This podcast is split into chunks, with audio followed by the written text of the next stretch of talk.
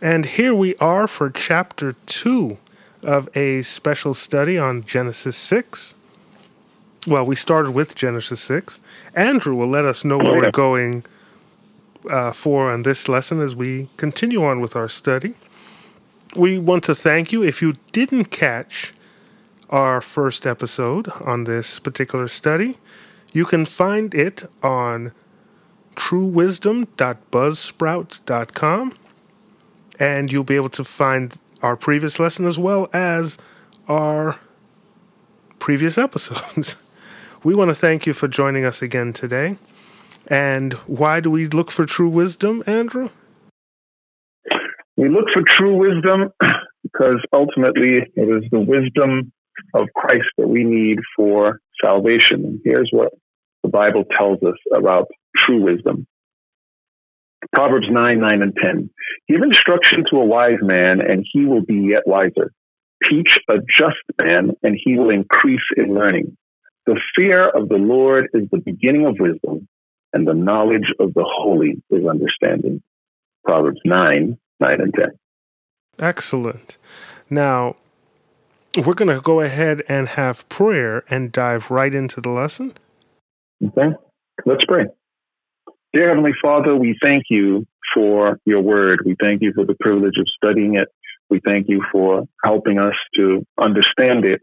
And we pray that you will give us wisdom, that you will give us understanding, and that we will rightly divide your words of truth today. In Jesus' name, amen. Amen. So we studied previously um, Genesis 6, 1 to 8. Uh, we mm-hmm. did a whole lesson on the multitude of information that was kept in there, and we were able to right. determine a couple of things. Um, yes, we were. We spoke about who the sons of God uh, actually referred to. Mm-hmm. We spoke about the Lord numbering man's days at 120 years. Mm-hmm. We spoke about giants in the land. That's in verse 4 of Genesis 6. And the union of the sons of God and the daughters of man and what they created. We also spoke about God's emotion, God's love for us, and God's understanding, and how that relates to our understanding and our being able to relate to God's understanding. Right. And then we also spoke yeah, was, about grace. Uh, yes, right. So there was a lot in there and I didn't anticipate that we would take that long to cover it, but in retrospect, yes, there's a lot in there. And it's important because all of those things, verses one through eight, set the tone for nine onward. Right? We don't always read them that way. Every time we start the story of the flood, we start at verse nine. but the truth is, the need for the flood, the what brought about everything, is in verses one, two, and three. Right. Right. It explains okay. a lot of uh, moving forward. Uh, yeah, and it sets before us. It, it explains why the conditions were so bad. When we get more detail in the story of Lot than we do about the story of Noah, but Jesus says, as it was in the days of Lot and Noah. So Jesus equates those two times. And so then you have to look, okay, what am I missing in the one story that I get that's kind of obvious in the other story? All right. Okay. So you wanted to start at so, verse 9? Yes, we're going to start at verse 9, and we're going to move faster through this because there are certain things that we want to dig into and certain things that we're just going to make notes of. Okay, so um, let's start at verse 9. These are the generations of Noah. Noah was a just man and perfect in his generations, and Noah walked with God. And Noah begat three sons Shem, Ham, and Japheth. And the earth was also corrupt before God, and the earth was filled with violence. Verse 12 And God looked upon the earth, and behold, it was corrupt, for all flesh had corrupted his way upon the earth. And God said, Okay. Um, so, what do we see in verses 11 and 12? It talks deeply about the corruption in earth. Right, which which was referenced in verses five and six. Um, but we see another lesson in verse in verse um, twelve. It says, and God looked upon the earth, and behold, it was corrupt. So Moses is taking pains here to show that God investigated. He didn't just take it as a given. It wasn't just an assertion. It wasn't, he, he investigated. He probed, he looked, and lo and behold, it was corrupt. And it's important because every time God goes to do major dealing, he checks, right? This doesn't undermine his foreknowledge or his omniscience. It doesn't do any of that. It, it helps us to understand that he didn't do it on a whim. He didn't do it on hearsay. He wasn't predisposed to feeling that way. He checked. Right. Okay. All right. And verse 13.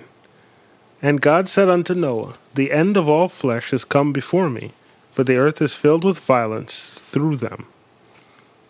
And behold, I will destroy them with the earth. Make thee an ark of gopher wood.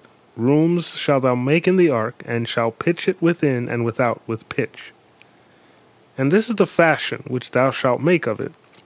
Make it of. The length of the ark shall be three hundred cubits, the breadth of it fifty cubits, and the height of it thirty cubits.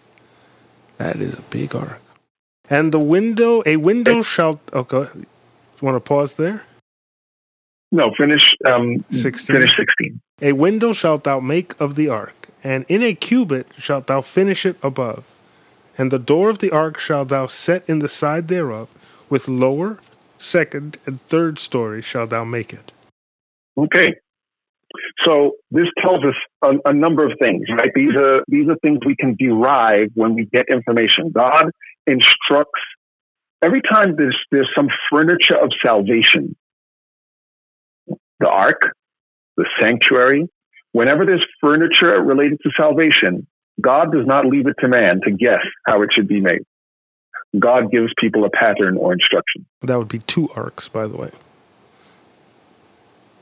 The ark and the ark of the covenant. Say again? The ark and the ark of well, the covenant. Right. Well, the whole sanctuary, right? The, the ark, the ark of the covenant, the ark of the, the Noah's ark, but the whole sanctuary of which the ark of the covenant was part of. Again, he elaborated on every last bit of that. Moses did not take creative license in the sanctuary. He followed instruction. Now, God investigates in verse 12, um, and you know, verse 11, he's getting reports on how corrupt things are. Verse 12, he investigates. Verse 13, he tells Noah, I performed an investigation and I'm going to take care, I'm going to destroy everything. Right? So here, go make this ark. Here's what you need to do with it. Here are the dimensions. And, um, and then I'm going to, you know, destroy everything. There are three stories and each story is, is no more than 30 cubits, um, 10 cubits high, right? The, the full height is 30 cubits. A cubit is 18 inches. So 10 cubits, right, is 10 by 18, right? Foot and a half, um, not a foot and a half. Yeah, yeah, a foot and a half. So, um, we would be talking 15 feet. So he made every floor to 15 feet high. So everything that had to be in the ark was 15 feet and below. that's, that's the conclusion we can come to. Right. Okay. 17. And behold, I, even I, do bring a flood of waters upon the earth to destroy all flesh, wherein is the breath of life, from under heaven and from, and everything that is in the earth shall die. But with thee will I establish my covenant, and thou shalt come into the ark, thou and thy sons and thy wife, and thy sons' wives with thee. And of every living thing of all flesh, two of every sort shalt thou bring into the ark to keep them alive with thee. They shall be male and female. Of fowls after their kind, and of cattle after their kind, of every creeping thing on the earth after its his kind, two of every sort shall come unto thee to keep them alive. And thou shalt, excuse me, and verse 21 And take thou unto thee of all food that is eaten, and thou shalt gather it to thee, and it shall be food, it shall be for food for thee and for them.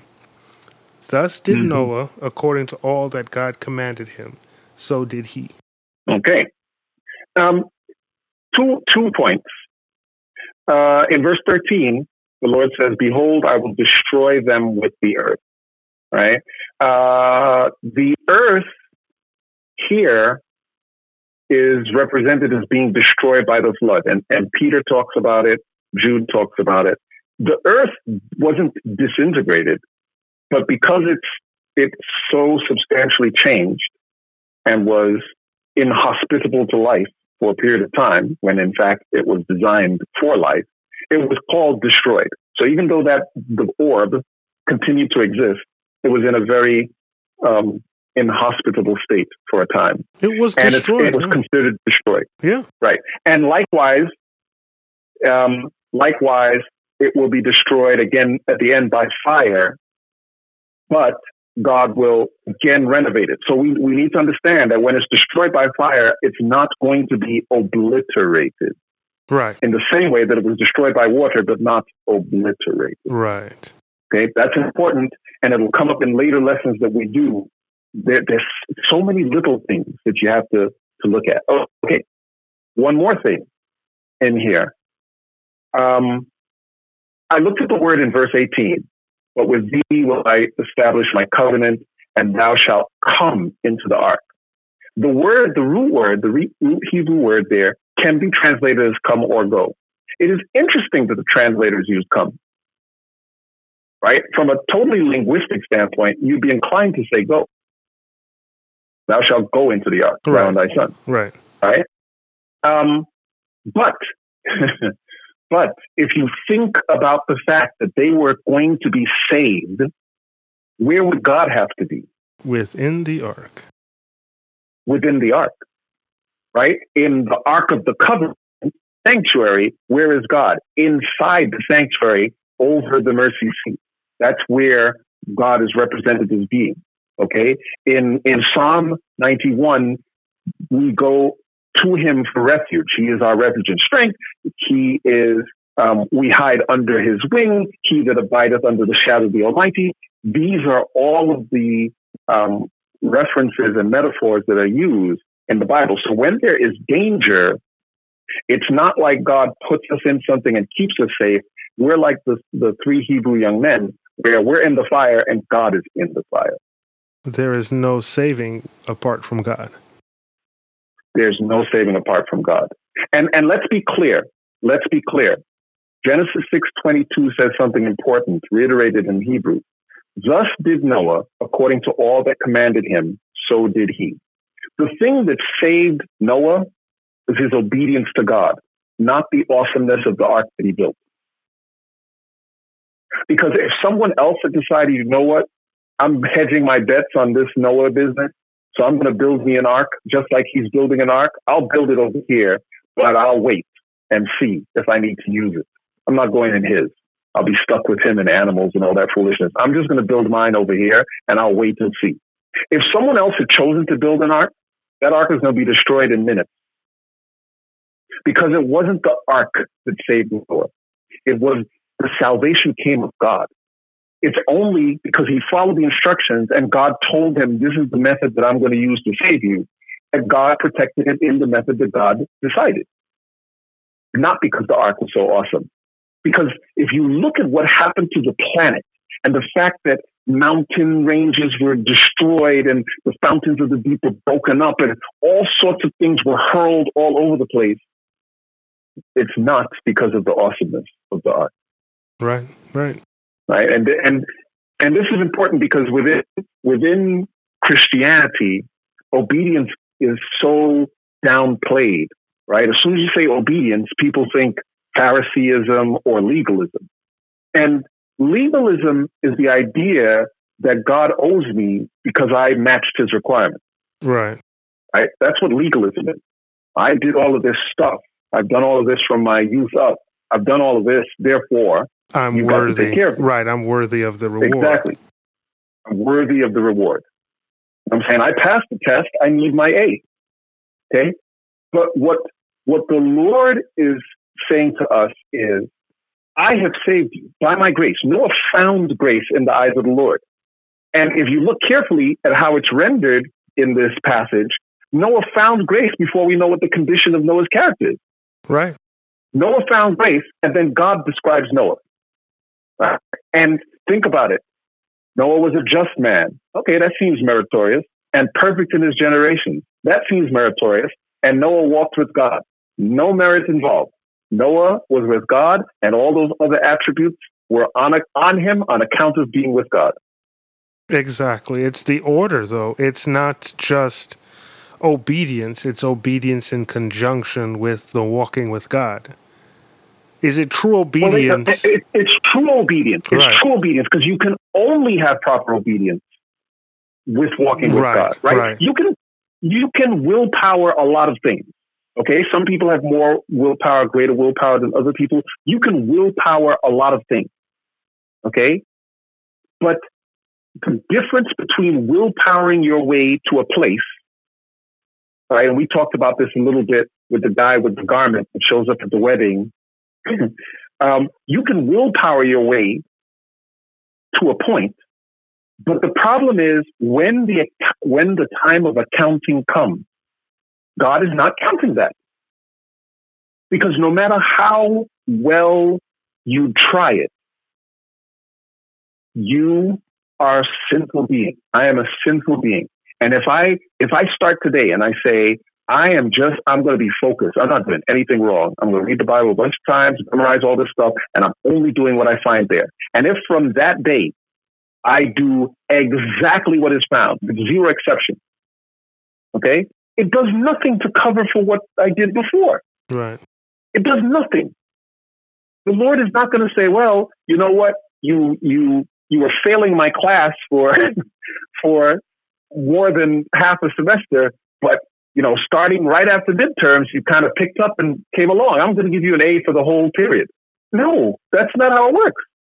And now, this... if the professor decides to give me that, it's grace.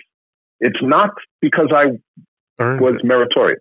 Yeah, and in this case, there's only A and F. It's a pass or fail class. So those of us who are concerned with grading on a curve, a B is not going to cut it. well, you know, you know who ruined the curve, right? Well, Jesus did, but um, Christ. Yeah. His, all you have to have is that one guy who goes through the class and, and passes everything, and now your curve is right at the same place as the original. Right. And, and, and so we have to understand those who walk with God will do the right things because you can't be in God's presence and doing wrong things. It doesn't right. work. Right. So right doing as a consequence of salvation is entirely different from right doing as a means of salvation. Right. And as soon as people right doing, don't think means. Look at consequence. Don't assume that that that um, righteousness by works is what's being discussed. And here we have it. Noah found grace. And then it's described just and perfect because he walked with God. Right. Let's see. Okay, and it's it's even more important when you look into King James, right? I'm going to read this Genesis 6 9 as it is in the King James without the supplied words. And the supplied words are whenever the translator figured, hey, I'm going to help this English along because it's a little stunted without it. So the supplied words, if you're looking at the King James Bible, will be italicized. So you'll know that those words are the words that the translators supplied, and they were kind enough to let you know so you can read it without them. Verse 9 says this These, the generations of Noah. Noah was a just man, perfect in his generations. Noah walked with God. There's no and in those other two things. So, whereas you can read just and perfect and walked, without those ends, you're forced to acknowledge that just and perfect is walking with God. Right. Yep. Very good point. So now, uh, the question I would have is can we do that in this day? Because you look at Noah's day. Noah's day mm-hmm. was full of wickedness. And yet he nor his family relied on excuses of the wickedness of the day to say, well, you know, I just, you know, I can't just, I can't do it. I can't make it. They also, they also were able to separate themselves from what was going on in the world. And I don't think it's a coincidence that they use the same term that they use with Enoch, where Enoch walked with God. Mm-hmm. And the result right. of Enoch's walking with God was that he was saved. Exactly. Exactly. Right? And we know, and in contrast to what we read at the beginning of chapter six, right? Noah and his whole family are brought into the ark. His whole family consists of his wife, singular, his three sons, and their wives, singular for each of them. Right, right. Right. Like we we never draw that connection. We just think that they're disconnected. I've looked at commentaries and they're like, oh, it doesn't seem like the first four verses are connected to anything. Oh yes, yes, they very much are. The first eight verses are setting a tone, and then the contrast with those verses, right? Two things happen after verse eight. There's a contrast in the life of Noah to what you saw there, and there's a consequence for what you saw there to everyone else. Mm-hmm. Right? Noah lived in a time that is definitely worse than ours, and we can say that with all assurance because Christ has said that just before his coming, our time will be like Noah. We're not quite there yet. It's close. He's even at the door. But the fact that he hasn't come yet means there's an opportunity for us to get worse, means that we're not at Noah's level yet. So Noah lived in a time that was, even in your best case scenario, equally bad as ours today. And he walked with God. And he was not through the prevailing foolishness of his era. So that makes him. He had one wife. Right. And have one. And it makes him uh, another one who destroys the grading on the curve because he can show, as a human, he was able to be just and mm-hmm. upright in a terrible time. Yeah. Yeah. And and he didn't think about this too. What we saw at the beginning of the chapter was the corruption of even the godly seed. Yes. And he didn't fall into that. Yep. He was able to stay separate. That must have been a powerful thing. But uh, the effort that he put in, oh, and I don't even want to use that phrase. Let me not state it like that. the uh, the love that he had for God was mm-hmm. rewarded in that his behavior set him apart from the others. And that enabled Absolutely. the Lord to uh, provide an outlet for his grace. Because that's really, God wanted to save everybody, and he gave a means to mm-hmm. save everybody, whether or yep. not they took, you know, that's one of the, the complaints that people have about God. Why does he allow evil to happen? But as the scripture mm-hmm. says, he always allows a means of escape. Let no temptation. Um, oh, I'm messing up the exact right. phrase. With the temptation, he'll make a way of escape. Exactly. With temptation, make the way exactly. So that we have the opportunity to have everlasting life. So it's not an issue of, oh, he's put us in this test that we can't possibly fail. He also gives us the answer sheet he gives us the means of escape. All that stuff is available to us. Amen. So, what is your conclusion for this lesson? Or are we at a conclusion state for this lesson? Well, we're at a conclusion for today because we can't even get into the we're not even in the ark yet. Nope. Um, we're at a conclusion today, but this is this is important. I, one of the things that I've wrestled with, and you and I have spoken about this at different times, is how in depth do we go? Right? Because we're not going to cover that many stories if we go at this pace. But I think the purpose here is that we, you know, okay, fine. If we get through all these stories and and people are not any better off in terms of digging, then have we really benefited them? Have we really fulfilled the mission, the burden that God has put upon our heart? Whereas if we dig into three stories, five stories, and people see how far you can dig, and they pick up the, the, the slack on those other stories for themselves prayerfully and start to dig into stories that they knew, but you know they're like, let me go through this again just a little bit more microscopically.